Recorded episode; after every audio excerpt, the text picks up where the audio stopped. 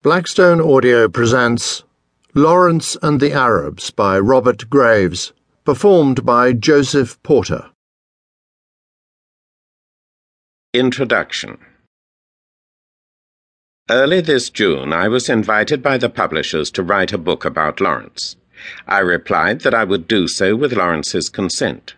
Shaw, as I must call him, for he has now taken that name and definitely discarded Lawrence, cabled his permission from India, and followed it up with a letter giving me a list of sources for my writing, and saying that since a book was intended about him anyway, he would prefer it done by me. He thought that I could write a book accurate enough in its facts to discourage further unauthorized accounts, and that he could trust me not to spare his own feelings wherever I wished to draw any critical conclusion. And he hoped that the book would have exhausted all public interest by the time he had finished with the Royal Air Force and returned to civil life. I have his most generous permission, with that of his trustees, to use copyright material at my discretion, but certain limits were given, both from Revolt in the Desert and from Seven Pillars of Wisdom, of which that is an abridgment, a book that will not be issued for public sale in Shaw's lifetime. Unfortunately, owing to pressure of time, my completed typescript could not be submitted to Shaw before publication, and I apologize to him for any passages where my discretion has been at fault. I did, however, write and ask him specific questions, and send him rough drafts of nearly all my material. I must, however, draw a clear line between Shaw's approval of my writing the book, if it had to be written, and my own responsibility for the facts and opinions given here. These chapters contain much that is of interest, I hope, even to readers of the Seven Pillars of Wisdom.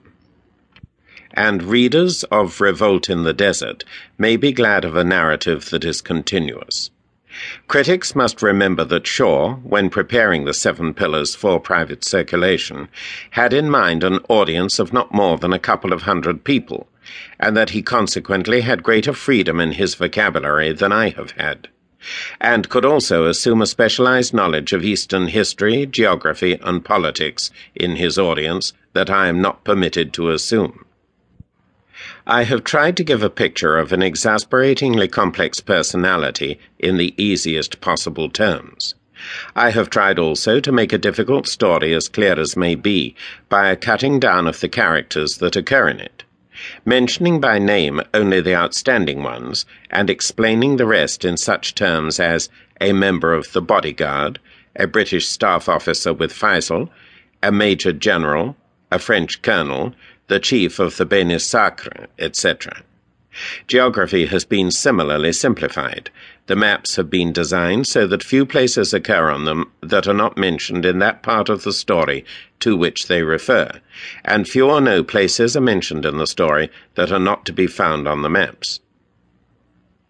This is not the method of history, but history, which is the less readable the more historical it is, will not eventually be hindered by anything I have written. I have attempted a critical study of Lawrence, the popular verdict that he is the most remarkable living Englishman, though I dislike such verdicts, I am inclined to accept, rather than a general review of the Arab freedom movement and the part played by England and France in regard to it. And there has been a space limit.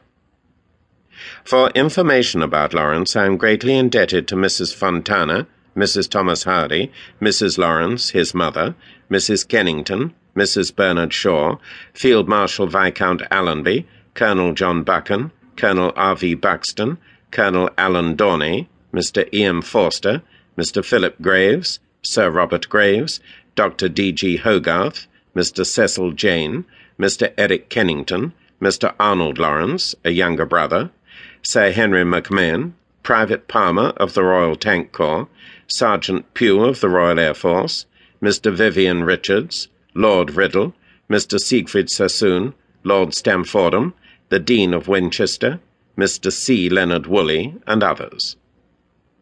For permission to use copyright photographs, to The Times, the Imperial War Museum, the French Army Photographic Department, Major Goslet, Colonel R. V. Buxton, Doctor D. G. Hogarth,